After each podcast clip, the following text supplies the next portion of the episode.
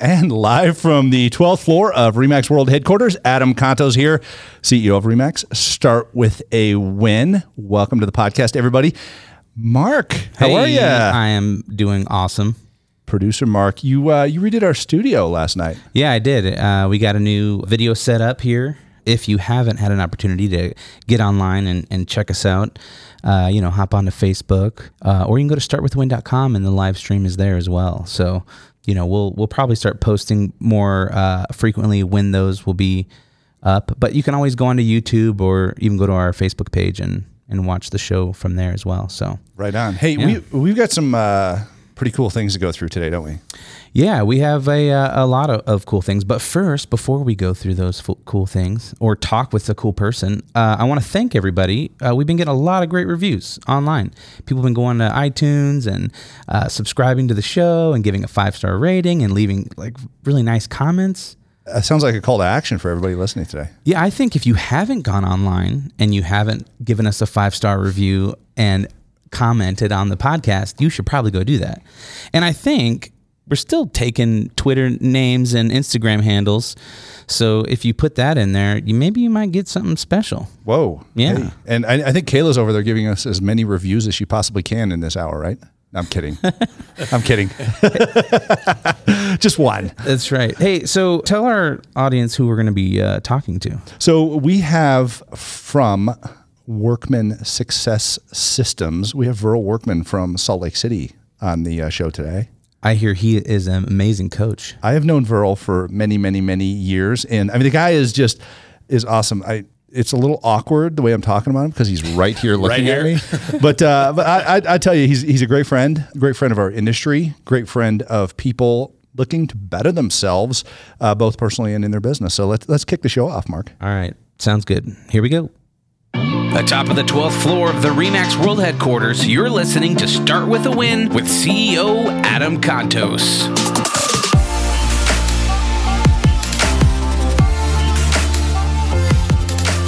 And top of the 12th floor, RE/MAX World Headquarters, Adam Contos, CEO of RE/MAX, here with producer Mark. We've been talking a little bit, haven't we? Yeah, we have. We were doing the chat, the pre-show chat. Pre-show chatty. Yeah, that's right. So with us here in the studio today from Salt Lake City, Verl Workman. How are you, Verl? I'm doing great. Good morning. Awesome. Good morning. So Verl, you just flew in and gosh darn your arms are tired, right? That's right. Where'd you come from? Salt Lake City. Well, actually, I was in Denver for the last 3 or 4 days. What were we doing here? So there's a big National Speakers Association convention where all the speakers get together and they share best practices and how do you elevate your game and get better at it. Is it hard to get a word in edgewise? There's a lot of, it really is. You ask anybody any question, it's like, so what do you speak about? And it's a 45-minute conversation. So no elevator speech. It's like, let's go talk. Yeah, it's a deep dive. Everyone wants to give you a deep dive, but it's awesome. There's just amazing people there. And that organization is incredible because, I mean, it brings out the best in so many people because it takes so much to get up on stage and be able to perform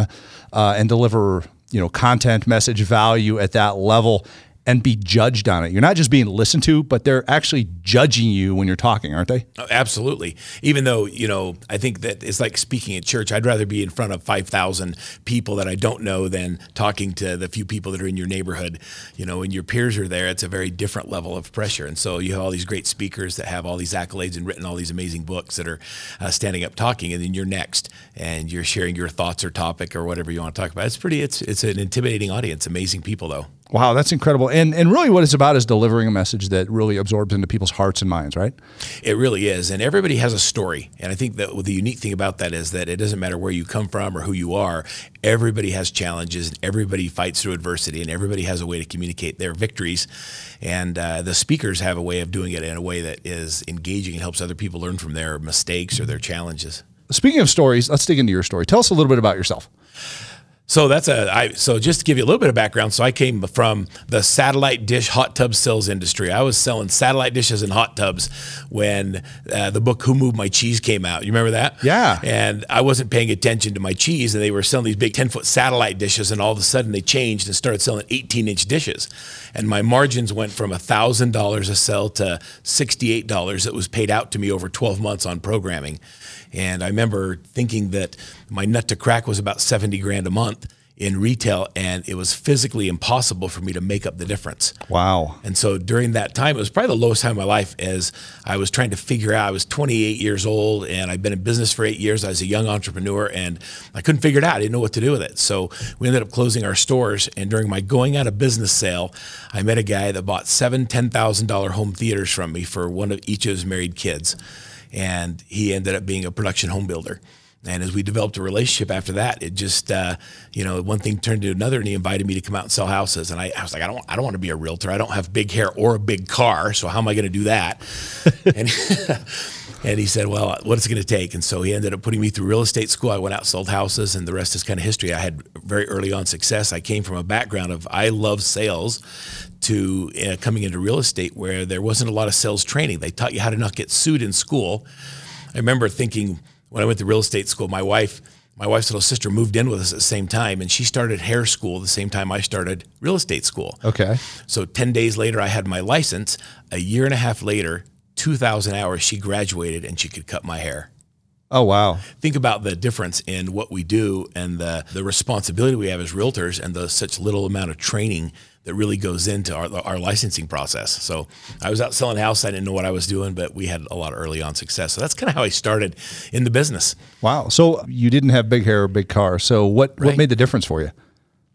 So I think I was hungry, first of all. I mean, I went from making what I thought was a lot of money at the time to making nothing and going on straight commission and going sitting in a model home trying to sell a house. So I was hungry, and I was hungry. I think hungry is a big important factor, a motivator for people. You know, you've got to need it. And then the second thing is that I believed if somebody got out of their car and came into the model home that they probably wanted a house. And so I just decided I'd ask everybody. And so you like the house, you like the color, you want to get it? And they'd say yes, and I'd say okay. I remember my first day I sold a house. In my first quarter, I think it was 37 homes in the first quarter in real estate. Within 6 months, I was a sales manager, and I was training their other salespeople how to do it. I just believed that there was a process for sales. And so if you take people through it, it worked. Let's unpack this just a little bit more, because you didn't have any limiting beliefs in what you're doing here. You just described a mindset of abundance, of everyone's an opportunity to make a sale, instead of, geez, I wonder if these people would be interested. Right. Take us through a little bit of where did that come from? How, you know, because a lot of people look at what the obstacles are in achieving something versus what does the opportunity in full success look like here? I think it comes from very early on in my life. You know, at 11 years old, I grew up in a family in Salt Lake City, and my dad was a high school history teacher and a former Marine. I learned as a kid there's no such thing as an ex-Marine. That's right. So a former Marine, he was tough as nails, but when I was 11, he was disabled. He had a brain aneurysm. And so my mom with 7 kids raised us, and we didn't have any money. He was a school teacher to begin with, and then no longer had that income. And so I just learned to scrap. I learned that if I wanted anything, I had to get up and go get it.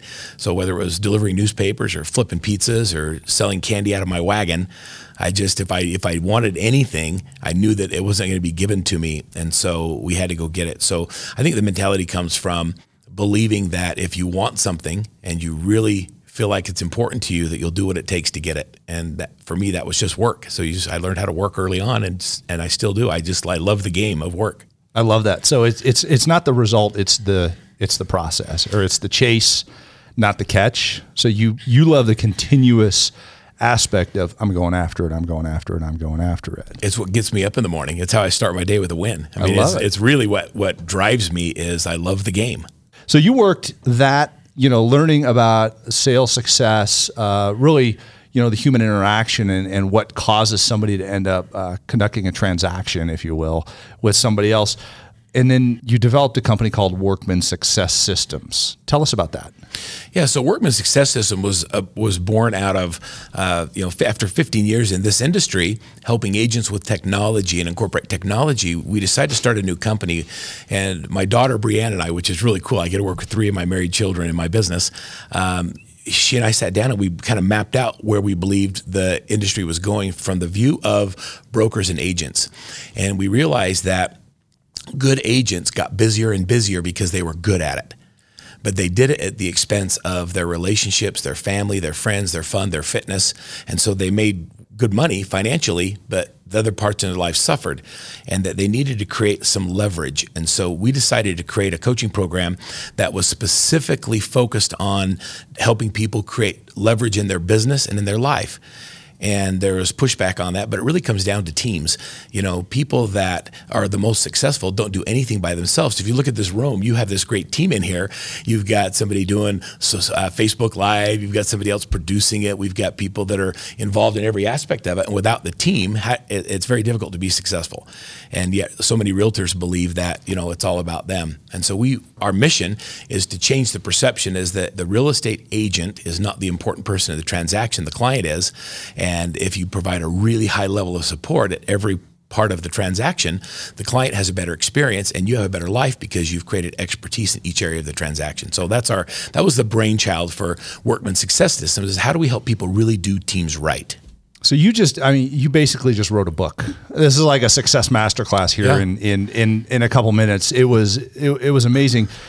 I got a couple things out of this that really touched me. One of which is you pierce the ego here. You didn't talk about an ego at all. And so many people in independent business have an ego of, I can do it myself. Don't tell me how to do it. I don't need help, things like that. It seems like that was the first step. And you don't have that about you. Your ego is not blocking any relationships or any forward progress in your life. How do you see that slow people down in this business? Because it seems like you got through that really quickly. Does that make sense? Yeah, I think it's experience. It's understanding that, you know, I had just a personal experience. You know, I had back surgery back in December, and I wanted to get the best doctor in the country to do my back. I wanted Tiger Woods' doctor. You know, if I'm going to have back surgery, I want that guy. Well, you can't get into him, right? And so I call my relationships and I try and figure out how to get into this guy. And I got the wife of the doctor on the phone, and she got me in to see him. Well, I go down there to see him, and I meet with the nurse and the physician's assistant, and I never get to meet with the doctor ever. And so I said, when do I get to talk to the doctor? And the PA says, oh, right before you go into surgery. And I thought about that for a second. And then right before I go counting backwards from 100, the anesthesiologist says, hang on, the doctor wants to say hello. And I go 99, 98, and I'm out. And, you know, I had a great, you know, having back surgery is no fun, but you think about that. I wanted the best surgeon, and a real estate agent's like that surgeon, right? Right. But we think we have to do all the marketing. We have to put our signs in. We have to make all our prospecting calls. We have to do all the transaction processing. But the reality is where we need the agent is in that very most important part of the transaction. And that's the negotiation, and that's the making sure that this thing closes and building that relationship with the client. So that for me kind of changed the whole ego piece of it in the real estate world, is understanding that it's not about you. It's about making sure you give the best part of the surgery where I need that surgeon. With real estate agents, I hear two things, Adam, and you maybe hear this when you go on the road as well. Everybody says that, well, these clients, they love me and they really want me. And the second thing I always hear is, but our market is different. Yeah, I hear both of those. And I want to continue to unpack this because this is gold. I mean, for people listening right now, people watching, what Verl's talking about here is really one of the biggest, I don't want to say flaws of human nature, but it kind of is you're trying to be all things to all people. And, you know, the whole jack of all trades, master of none philosophy, because what we're seeing with the complexity of business, long before technology, things like that, business was probably a handful of things that you had to execute on. Now there are dozens between, you know, all the digital marketing, the social marketing, videos, virtual tours, 3D, all this crazy stuff going on. You know, oh, I'm a real estate agent. I just got a drone. All right, stop. Right. You know, things like that. So what you have to do is take a step back and say, what am I absolutely the very, very, very best at? And the whole concept of, but the people love me. I think the people love the fact that you're there helping them and overseeing the process, but I think you're right. They don't want you to do everything. Is that safe to say? Oh, absolutely. They actually don't really think about you as an agent. They think about themselves. They think about their family, the schools their kids are going to go to. They care about them. And so if you can give them what they need, how it's delivered doesn't matter to them because they got what they needed. I love that. It's not about you. I love that. And as soon as you can take yourself out of the transaction and you become the CEO of your real estate company, all of a sudden it allows you to live life completely different. It's amazing to see the transformation in people's lives when they get it. Yeah, it's that concept of, you know, what are the three most important things to every human being? Me, myself, and I. Right. and it's not, you know, the person standing across from them. It's the person that's in their skin and in their heart. Exactly. And in their mind. And, you know, when you start wrapping a family into it, that me, myself, and I includes my family. That's a great way of looking at that. And we see that not just in an individual agent, in a team, that's one of the, I think one of the hardest parts for a top producing agent to go to is to become that team leader and disconnect. Because they almost have to kind of disconnect with being the top producing agent overnight and be the facilitator of the production of that team. Is that safe to say? Absolutely. Their role goes from being transactional to their, I like to say the team leader's job is to do two things. It's business development and people development. And so their focus is on creating other people that do it like they do it, that helped them create that top producer status. So their business development, making it rain, and then really pouring and developing into their people so their people can create amazing client experiences. And that's how the teams grow. So they're going, we'll coin a term here. They're going from transactional to transformational. That's beautiful. Okay. Yeah, I'm going to totally use that. All right. All right. Hashtag transactional to transformational. That's the same thing I see in offices as well, in brokerages. Totally. Because, you know, brokerages, really a team and a brokerage are relatively similar when it comes to, you know, somebody who has to take a step back and guide these processes, be transformational, recruit great talent and develop that talent and get these people to perform better than they ever thought they could be. Is that right? Yeah. And brokers run so many challenges because many of them are in production. Right. So they're doing real estate and they're being a CEO of a business. They're trying to recruit, retain their agents and help them develop. And they don't do any of it well because they put so much pressure on themselves. But when they understand that they can build teams for the brokerage side and they can build teams for their real estate side, it allows them to create true leverage. And leverage is when you see problems and you move towards those problems. And it creates a kind of a fulcrum point that allows you to do more with less. I love that word, leverage. That's the key. Yeah, that's leverage wins, doesn't it? It totally does. That's awesome. What's one piece of advice you would tell agents and brokers? Just when you meet them, they walk you through kind of the generalities of here's what I do. Obviously, they talk about I do this many deals, which, you know, we get this mindset of limitation a lot of times by people going, all right, I do this much a year. Okay, you just put a lid on your business by saying that instead of, you know, here's my opportunity. I'm going and growing my business beyond whatever. What's one piece of advice you would tell to agents and brokers? So it doesn't matter where you are, what level of business you are. I think that everybody needs coaches in their lives. You know, whether it's me as a coach or whether it's a fitness coach or whether it's a nutritional coach, we need coaches. So who are the people that are looking at you that don't have an agenda, that just want to help you grow? And to me, that's what coaching is. It's like, I don't have any skin in the game. I just want to help you just knock it out of the park. And I see things differently because I'm not in the game. And so I would say that find someone who resonates with you, that is aligned with your core values, and get involved with them. You know, get them and hire them and have them coach you, because that will help you bust through barriers and remove a lot of those limiting beliefs that people have. So everybody's next level. They can't see it clearly, but we can. That's right. I always look at an endorsement for coaching here. I'm a firm believer in coaching. I actually coach a couple guys not in our space. I have coaches myself. I've had coaches for years. And I look at a coach as somebody who doesn't cost you money. A coach makes you money. Oh, absolutely. And it's probably one of the best investments you can make in your business, if not the best.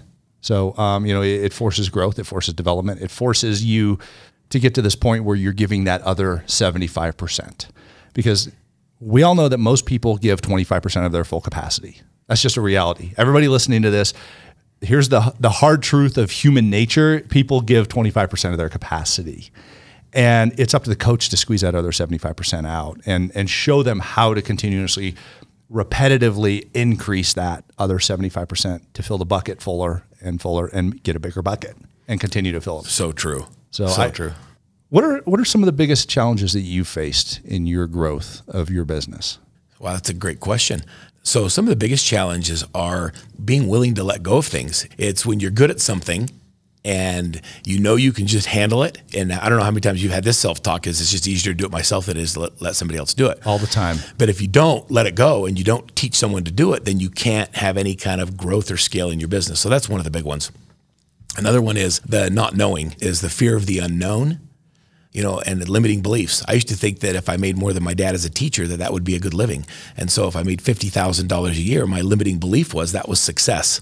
We meet so many people who just, they want to be platinum. You know, if I can just get to $250,000, but when we take them to where they're making $2 or $3 million a year, it completely changes what they believe is possible. So breaking through limiting beliefs is a big one. It's our beliefs are based on our experiences that we've had in life up to this point. And so we have to try and create new experiences or put ourselves in rooms where we're not the biggest producer so that we can realize what's possible. That's part of why I love going to this NSA meeting, is because I'm in a room, John Maxwell spoke. We had Vern Harnish was one of the speakers that did, Scaling Up, which you and I both have read. Great book. I went to the baseball game last night with Don Hutson, one of the legends of professional speaking, who wrote The One Minute Entrepreneur and The One Minute Negotiator. And just sitting talking to people who changed my belief in what's possible. I sat with a guy yesterday at lunch that said, I don't understand why you charge what you charge to speak, because you're a $30,000 keynoter. And like in my mindset, it doesn't exist. But when he sat down and broke down the things that he said would make a difference for me, I thought, that's what I need. I need someone who believes more in me than I believe in myself. So those have been some of my challenges. It's just the beliefs based on my experiences on what's possible. It's incredible. There's a magnetism in society, and we put ourselves somewhere and we magnetize ourselves to that set point. You go find those people that are above and beyond where you're at, and they start drawing you towards them. It's the whole power of association that Jim Rohn talks about. You're the average of the five people you spend the most time with. Are you spending time with the five people that you used to be? And they're keeping you what you used to be. I love that. Or do you go spend time with five people that are what you want to be? Right. And that is, completely agree with you. And it's uncomfortable. It is. It's scary. I got to go work out with four-time Mr. Universe last week, and I was scared to death. And I'm like, hey, I know my way around the gym, but you go in there with this guy and you're like, oh my gosh.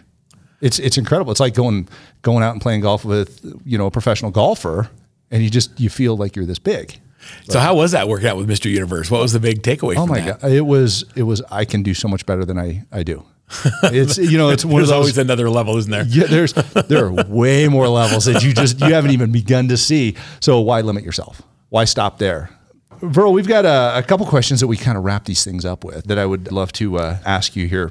First of all, do you have a favorite book? I have a couple. Okay. One of my favorite books is Og Mandino's Greatest Salesman in the World. Oh, yeah. And it's woven into all of our training and all of our coaching and everything we do. I love the 10 scrolls that he teaches. I have on a thing behind my desk when I'm on video or doing any kind of a coaching call, you can see the 10 scrolls behind me. Cool. So I love Og Mandino. The other one that I refer to all the time is Patrick Lencioni's book, The Five Dysfunctions of a Team. Yep. And so our goal is, because we do so much with team building, is to help people eliminate those dysfunctions. So we start knowing what they are, and then we put systems, process, and training in place to eliminate those dysfunctions through the process. So those are my two go-tos. They're on my desk all the time. I give them out constantly. Cool. Great books. Yeah. Great books. How about a favorite quote? Favorite quote from my dad, who I'm sure was quoting somebody else, said that what you persist in doing becomes easier to do. Not that the nature of the thing has changed, but your power to do has increased. And from just a young boy, before my dad got sick, I remember him giving me that because I wanted to quit baseball. And he's like, son, I'm not going to have a quitter as a son. If you can imagine my former Marine father raising his one eyebrow and poking his finger in my chest, because I was batting last and I was new and I just got on the team. And I was like, I hate baseball. He's like, we'll go out in the backyard and I'll throw pitches to you and we'll catch, and we don't quit. Quitting's not an option. So I learned that if you persist in something, that your ability to do it gets better. And so if it challenges you, just keep working at it and keep chipping away at it until it becomes your strength instead of your weakness. So I love that quote. Verl, thank you so much for being with us here today. In closing, do you have one final tip that you'd like to give our listeners? Don't let your limiting beliefs hold you back. I think that, look for someone who believes more in you than you believe in yourself. Surround yourself with amazing people and just go for it, because there's so much opportunity out there. I love it. I love it. Verl, thank you so much. I know our audience got a lot out of this. Where can people follow you and find more about what you do? Yeah, WorkmanSuccessSystems.com is the best place to find all about what we do and how we help people. And we'd love to hear from you. Awesome. Thank you so much. And thanks for joining us on Start With A Win. Thanks for having me.